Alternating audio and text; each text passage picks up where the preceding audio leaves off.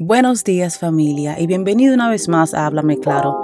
Hoy te voy a hablar sobre la depresión. Hoy abro mi corazón. Hoy te dejo saber, hoy te dejo conocer cómo fue que yo pasé por esa temporada y cómo fue que yo pude salir de esa temporada. Así que vamos a empezar.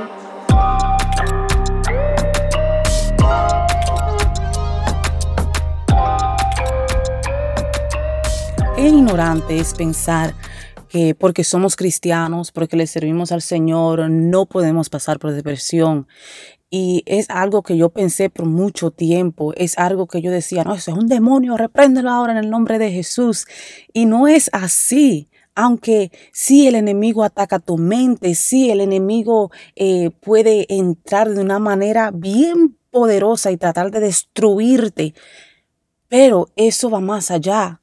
Eso va más allá y no podemos decir que los cristianos no pasamos por depresión. Lo vemos en la Biblia. Vemos en la Biblia como algunas personas, aunque no fueron categorizados como personas que eh, eh, tuvieron depresión, no vemos en la Biblia que, que dice, oh, esta persona pasó por depresión y tuvo en depresión por cierta temporada. No lo dice, pero sí demuestra características. Así vemos como Job y Jeremías le maldicieron el día en que nacieron. Así vemos como Eliseo le pidió a Dios que le quitara su vida. Habemos a David, que aunque fue una persona con un corazón hermoso, tuvo una vida bien fuerte. Vemos personas en la Biblia que sí tuvieron características y pasaron por depresión. Y lo mismo pasó conmigo. Cuando yo tuve a Grace, eh, nosotros tuvimos, eh, llegamos al hospital de lo más hermoso, de lo más feliz. Llegué yo con 8 centímetros, eso fue que yo dije, bueno, esto es para afuera, que esta muchacha va. Yo dije, esto es mejor que Zoe. Cuando yo llegué con Zoe, yo tenía 6 centímetros, la muchacha salió en dos horas. So, en mi mentalidad yo dije, 8 centímetros, esto sale rápido. Esta muchacha sale rápido. Nosotros tratamos de quedarnos en la casa lo más tiempo posible porque no te dan comida después que tú llegas. Y yo, yo quería estar segura que yo comiera antes de llegar. Entonces, cuando llegamos, tenía 8 centímetros y estábamos confiados. Estábamos confiados. Todo se veía bien, todo marchaba bien, pero pasó una hora, pasó dos horas, pasaron tres horas, pasaron cuatro horas. La niña no quería bajar, la niña se estaba subiendo. El corazón de la niña estaba acelerado. Mi corazón empezó eh, a bajar y como que todo cambió. Como que fue un, no voy a decir un 360, porque el 360 regresa de nuevo al principio, sino que fue un 180. Todo cambió. Y es hermoso porque antes de eso pasar, el Señor ya había mostrado su presencia yo le había dicho a mi esposo, estamos aquí en Texas, nuestra familia no está aquí, solamente vamos a ser tú y yo. Eh, yo quiero poner adoración. Yo quiero poner adoración en el cuarto y que la adoración toque eh, el parto entero. Normalmente en Nueva York la familia entera estaba ahí, estaba entrando, saliendo, tenía con quien conversar y todo eso, pero yo como que quería una atmósfera de adoración con Grace. Y pusimos la adoración cuando llegamos y se sintió esa presencia. Se sintió esa presencia de que el Señor hizo sentir que Él estaba ahí. El Espíritu Santo estaba en ese cuarto de una manera poderosa y se hizo sentir. Entonces cuando empezó todo, nosotros sabíamos, el Señor está en control, el Señor está en control. Y es hermoso sentirlo, pero cuando empiezan a pasar situaciones la cual ya tú no estabas pensando, que tú no estabas planeando, como que te empiezas a poner un poco nerviosa. Y en el parto, el parto se complicó, el parto eh, se puso bien malo, la cosa se puso de rojita. Eh, nos tuvieron que, a Grace y a mí nos bajó el corazón a un punto que um, se puso bien peligroso se puso bien peligroso y no tuvieron que hacer una cesárea de emergencia. Me tuvieron que hacer una cesárea de emergencia y no estoy en contra de la cesárea. La cesárea es, es, es normal. Entonces yo estaba abierta así, háganme la cesárea porque si no aquí no vamos a quedar las dos. Van a tener, eh, mi esposo va a tener que elegir o la niña o yo. Entonces nos hicieron una cesárea y todo pasó rápido, todo pasó hermoso. Eh, fue, fue un poco difícil porque cuando uno da a luz natural, uno puede ver tú sabes, eh, la criatura desde que sale, uno puede ver esa experiencia de que te la pongan en el pecho, tener esa, ese contacto de piel a piel. No pude tener ese contacto porque estaba bajo tantos medicamentos que no podía ni abrir los ojos. Yo no podía ni abrir los ojos. No fue hasta quizás tres, cuatro horas que yo por fin pude eh, regresar, pude levantarme, pude abrir los ojos, pude agarrar a nuestra hija en mis manos. Y eso no fue lo difícil, eso fue fácil. Lo difícil fue cuando llegué a la casa. Lo difícil fue en la recuperación de una cesárea. En mi mente yo, ok, una cesárea está bien, que me rajen, como decimos, que me rajen, que me saquen la niña y todo estará bien, no importa, tendré una marca para siempre. Pero mi mente no estaba preparada para la recuperación de una cesárea. Y es, es confirmado que cuando una mujer le hacen una cesárea de emergencia, tienen altas posibilidades de pasar por depresión postparto. Y cuando me dijeron a mí que yo no puedo manejar por dos semanas, yo dije, trágame tierra. trágame tierra, que no puedo lavar, que no puedo mapear, que no puedo levantar nada, que no puedo hacer absolutamente nada. En mi mente yo dije, eso está bien. Yo no puedo hacer nada, mi amor, yo no, yo no puedo mapear, yo no puedo limpiar la casa. Averíguatela tú. Mentira, yo no le dije eso. Pero teníamos una ayuda. Entonces, eh, cuando llegamos a la casa, todo estaba bien. Pero después que pasaron dos días, eh, empecé a sentirme triste. Empecé a que se me caía el bobo, se me caía la sábana, se me caía lo que sea. Y el no poder yo bajarme a recogerlo, me sentía, me sentía que no servía. El tener que mi esposo entrarme a la bañera, me sentía menos. Me sentía como que, wow, yo no, yo no sirvo, no puedo, no puedo hacer las cosas por mí misma. Y empezaron horas en que eh, eso fue como que comiéndome adentro, me fue comiendo adentro. Y entonces los días pasaban y entonces empezaba a llorar podíamos estar viendo televisión y yo podía empezar a, pensar, eh, regresaré yo a ser igual. Y empezaba a llorar. Y, mi mamá solamente llamaba a Anthony, Anthony, Stephanie está llorando, y ven, y, mi mamá cargaba a la niña y Anthony me consolaba y, y Anthony, en verdad que mi esposo fue lo más hermoso en esta temporada. Yo creo que yo me enamoré más de mi esposo en esta temporada, porque en verdad que el hombre que el Señor me dio fue el hombre perfecto para mí. Y ese fue un tiempo que me confrontó y también me enseñó, tú no tienes que hacerlo todo sola. Tú no tienes que hacerlo todo sola. Pero las cosas se empezó a poner peor en la noche las cosas empezó a poner en la noche.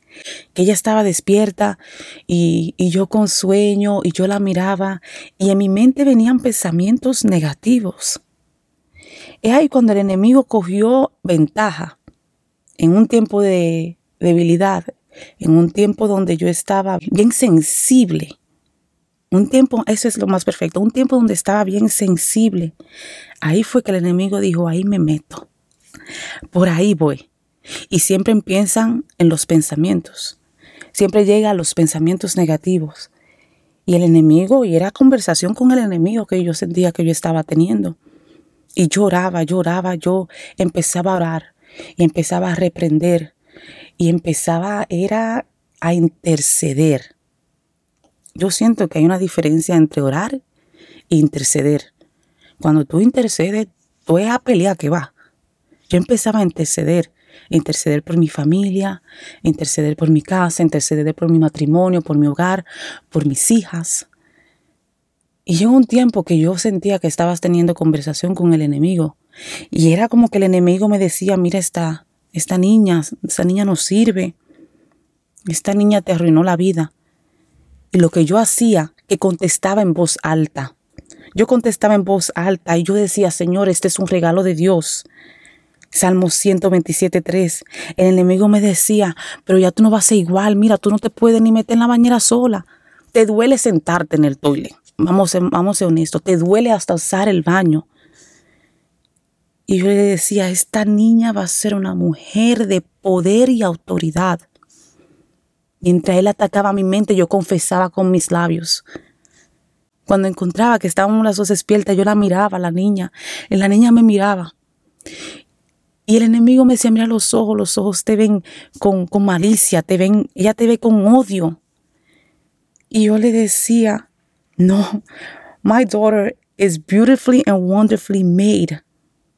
Salmos 139, 14. Mi hija es asombrosa y maravillosamente fue hecha. Y yo tenía ese tipo de conversaciones noche tras noche tras noche, hablando con el enemigo. Y yo confesando en voz alta, porque hay una diferencia que yo le haya contestado en mi mente. No, no, no, no, no, no, no. Espérate. Aquí se establece el reino del Señor en mi casa. Y así como el Jesús le contestaba al enemigo con versos bíblicos, así yo le, le contestaba a él.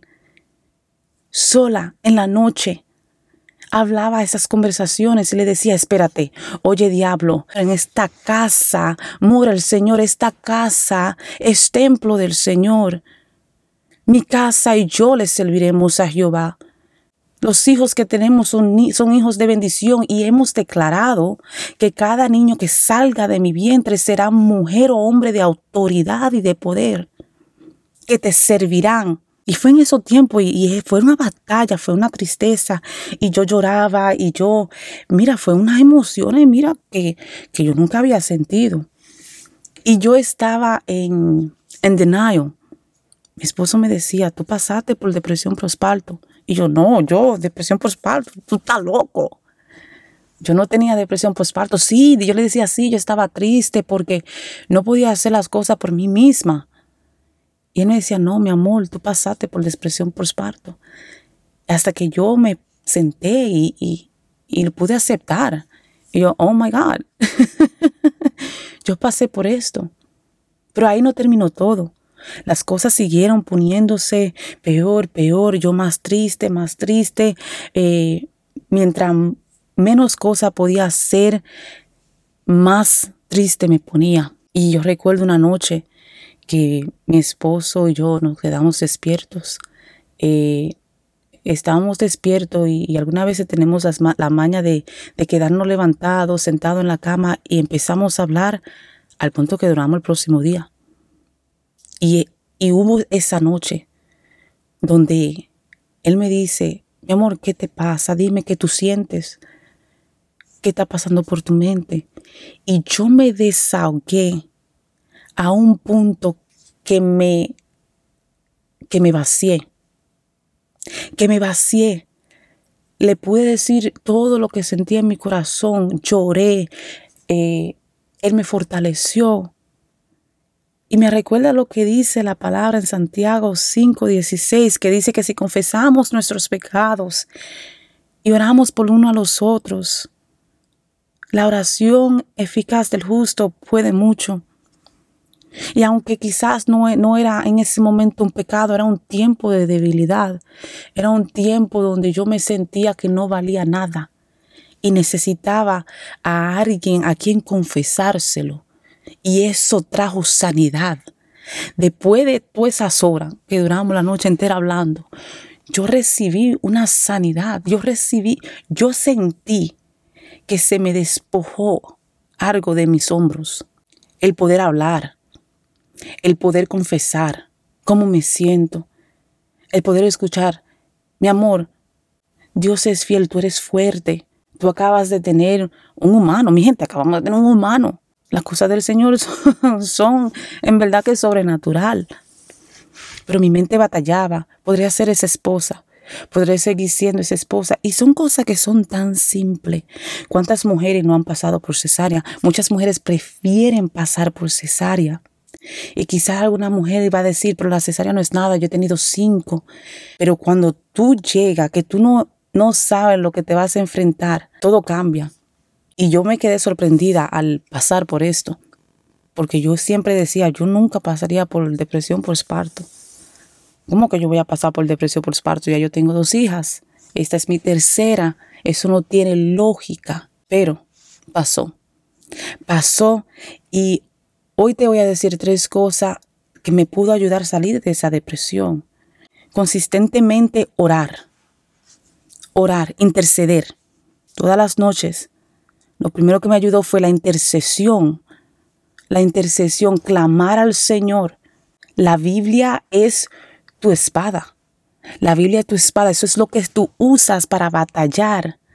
Primero usa la oración, intercede por tu casa, pelea por tu casa. No deje que el enemigo agarre tu mente y que haga contigo lo que quiera hacer al punto que tú misma destruyas tu hogar. La intercesión. Segundo, confesa en voz alta. Habla al enemigo en voz alta. Si tienes que mandar callar al diablo en voz alta, hazlo. La palabra tiene poder. El confesar con tu boca tiene poder. No deje que eso se, se, quede sentado en tu mente. No deje que eso quede en tu mente al punto que llegue a tu corazón y lo que brota por tu boca es lo que está en tu corazón. Entonces, eh, confiésalo. Háblalo en voz alta y dile al enemigo, oye, aquí tú no tienes parte ni suerte, te vas. Cuando tú entiendes el poder que el Señor y la autoridad que el Señor te ha dado, tú haces eso con autoridad, tú haces eso con firmeza, entendiendo que lo que salga de tu boca en el nombre de Jesús va a tener efecto. Y lo tercero es comunicación. Y quizás mucha gente diga, yo no tengo a nadie con quien hablar, eh, yo no tengo a nadie con quien eh, desahogarme. Me hago disponible. Y no es solamente buscar una persona a la cual tú te puedas desahogar, es una persona a la cual tú te puedas desahogar y esa persona solamente te escuche. Porque muchas veces hablamos con personas incorrectas y lo que la persona dice es, no, mija, tú estás loca, ¿cómo tú te vas a sentir así? ¿Y qué te que lo otro? Y tú tienes tres muchachos y eso es del diablo. No. Encuentra una persona correcta a la cual tú te puedas desahogar, a la cual después que tú te vacíes, ellos te puedan llenar con sabiduría, con palabra de Dios, con fortaleza. Y no es solamente eh, el decir, es ayudarte a caminar, a recuperar, a salirte de esta, de, ese, de esa temporada de oscuridad. Eso me ayudó mucho. La comunicación con mi esposo me ayudó mucho. Habla con tu esposo si tiene esposo, con tu pareja. Está bien mostrar que, oye, yo no estoy bien oye, me siento raro, algo me está pasando, me siento triste, no tengo explicación para esto, necesito ayuda. Y tenemos esta mentalidad que, que los cristianos o, nosotros los hispanos no podemos ver un, psiquiatra, no podemos ver, no podemos ver un consejero, porque después nos categorizan como locos. Eso es mentira. Eso sí es mentira del diablo. Eso es mentira. Busca ayuda profesional. Busca ayuda profesional, la cual yo conozco una que daré la información y ella está localizada en Nueva York. La depresión es algo eh, bien profundo. Y en este caso, el mío fue depresión posparto, pero hay muchos tipos de depresión. Hay muchas situaciones por las que muchas personas pasan que quizás no se lo han confesado a nadie y eso es lo que te tiene en esa posición. Abre tu boca, Abre tu boca, hazte libre. Abre tu boca, confiesa qué es lo que te tiene en esa oscuridad.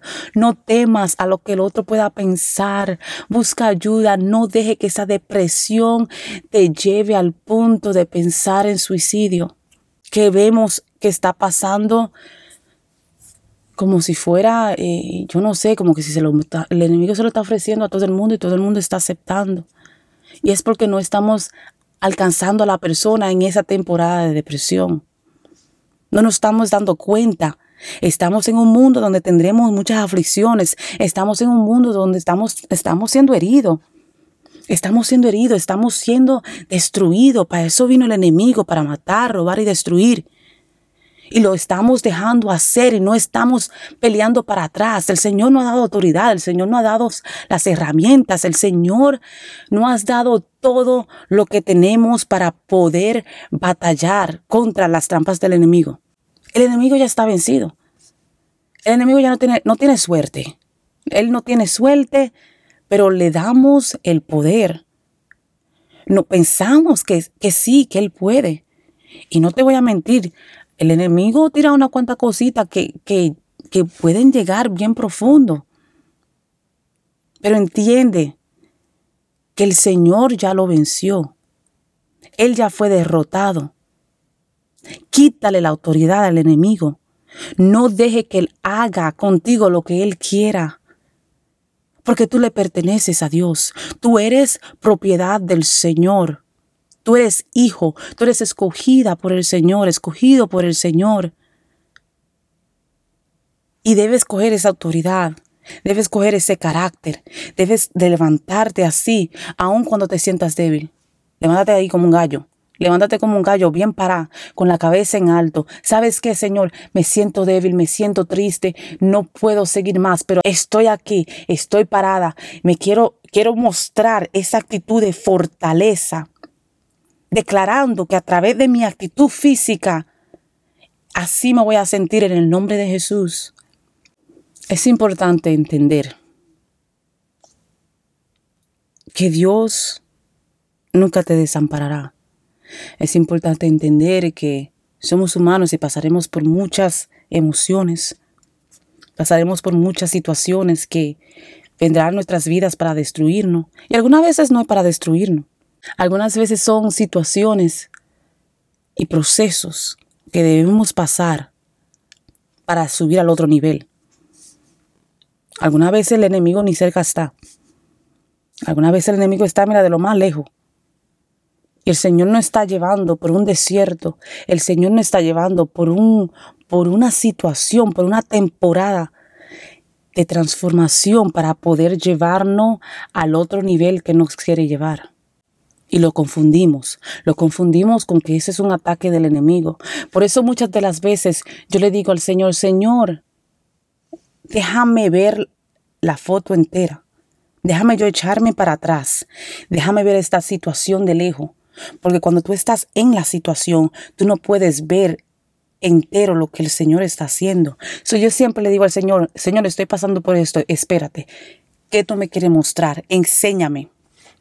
Enséñame qué es lo que tú me estás mostrando.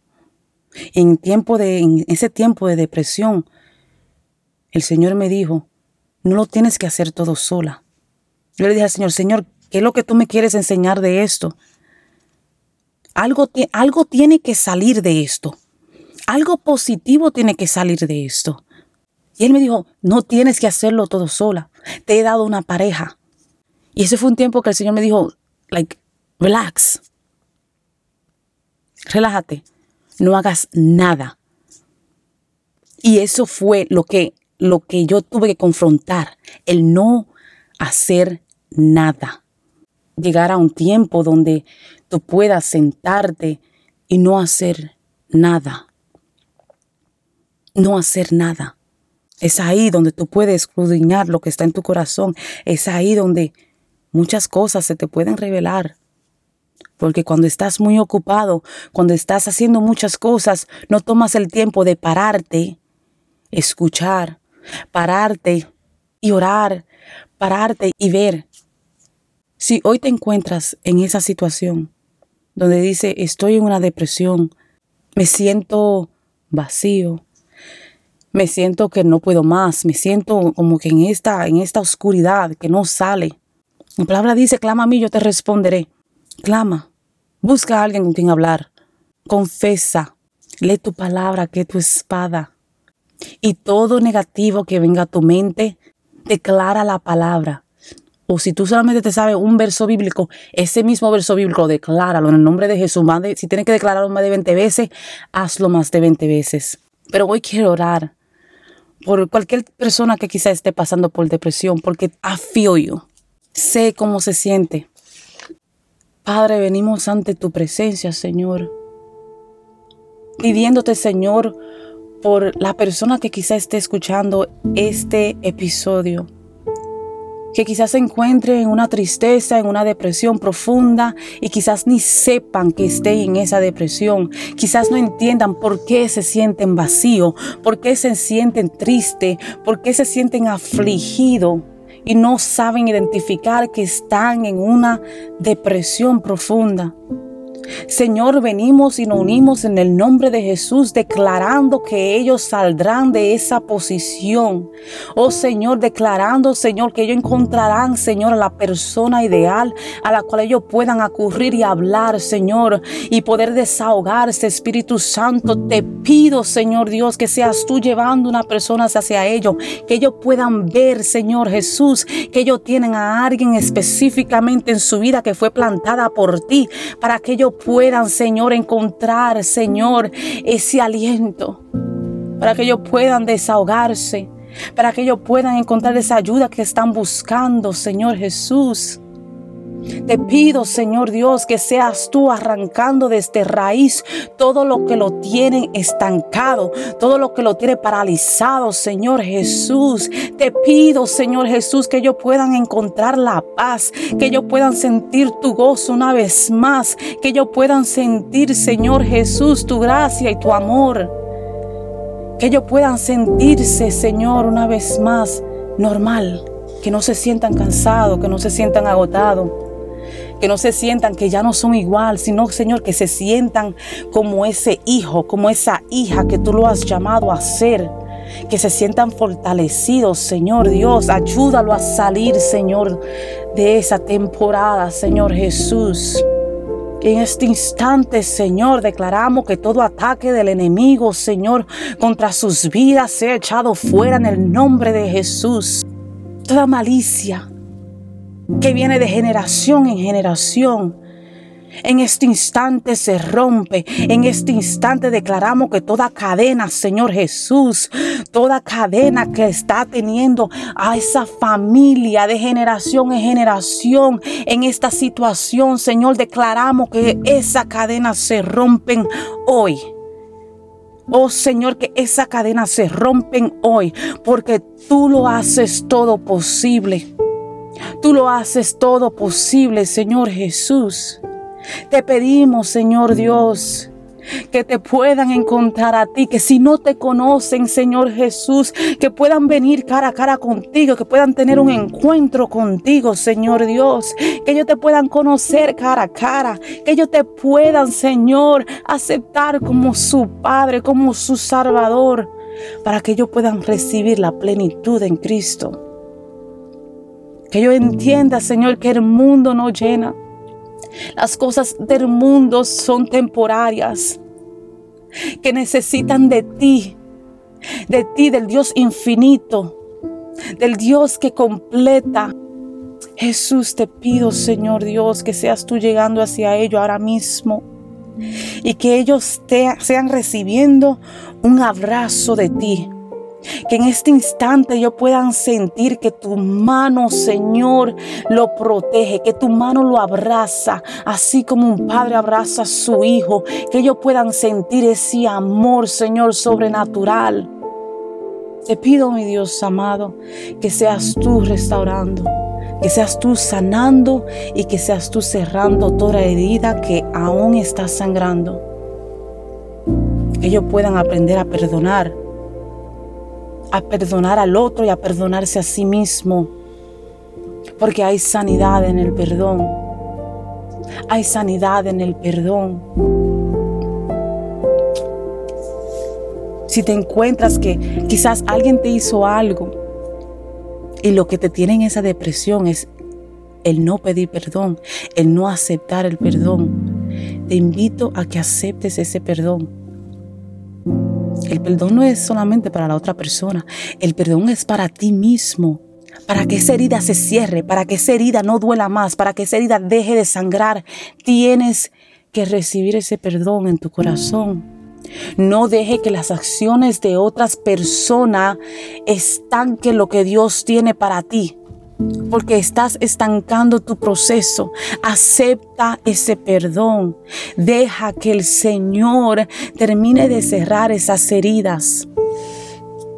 Porque lo que ponemos impedimentos somos nosotros mismos. El Señor quiere hacer tantas cosas hermosas con nosotros. El Señor tiene tantas cosas hermosas para nosotros. Y la única persona que puede pararlo somos nosotros mismos. Nosotros mismos. Te consejo, acepta ese perdón, recibe ese perdón. Y si tienes que pedir perdón, pide perdón, porque tú también sentirás el resultado de eso. Así que Dios te bendiga, Dios te guarde y nos veremos la próxima semana.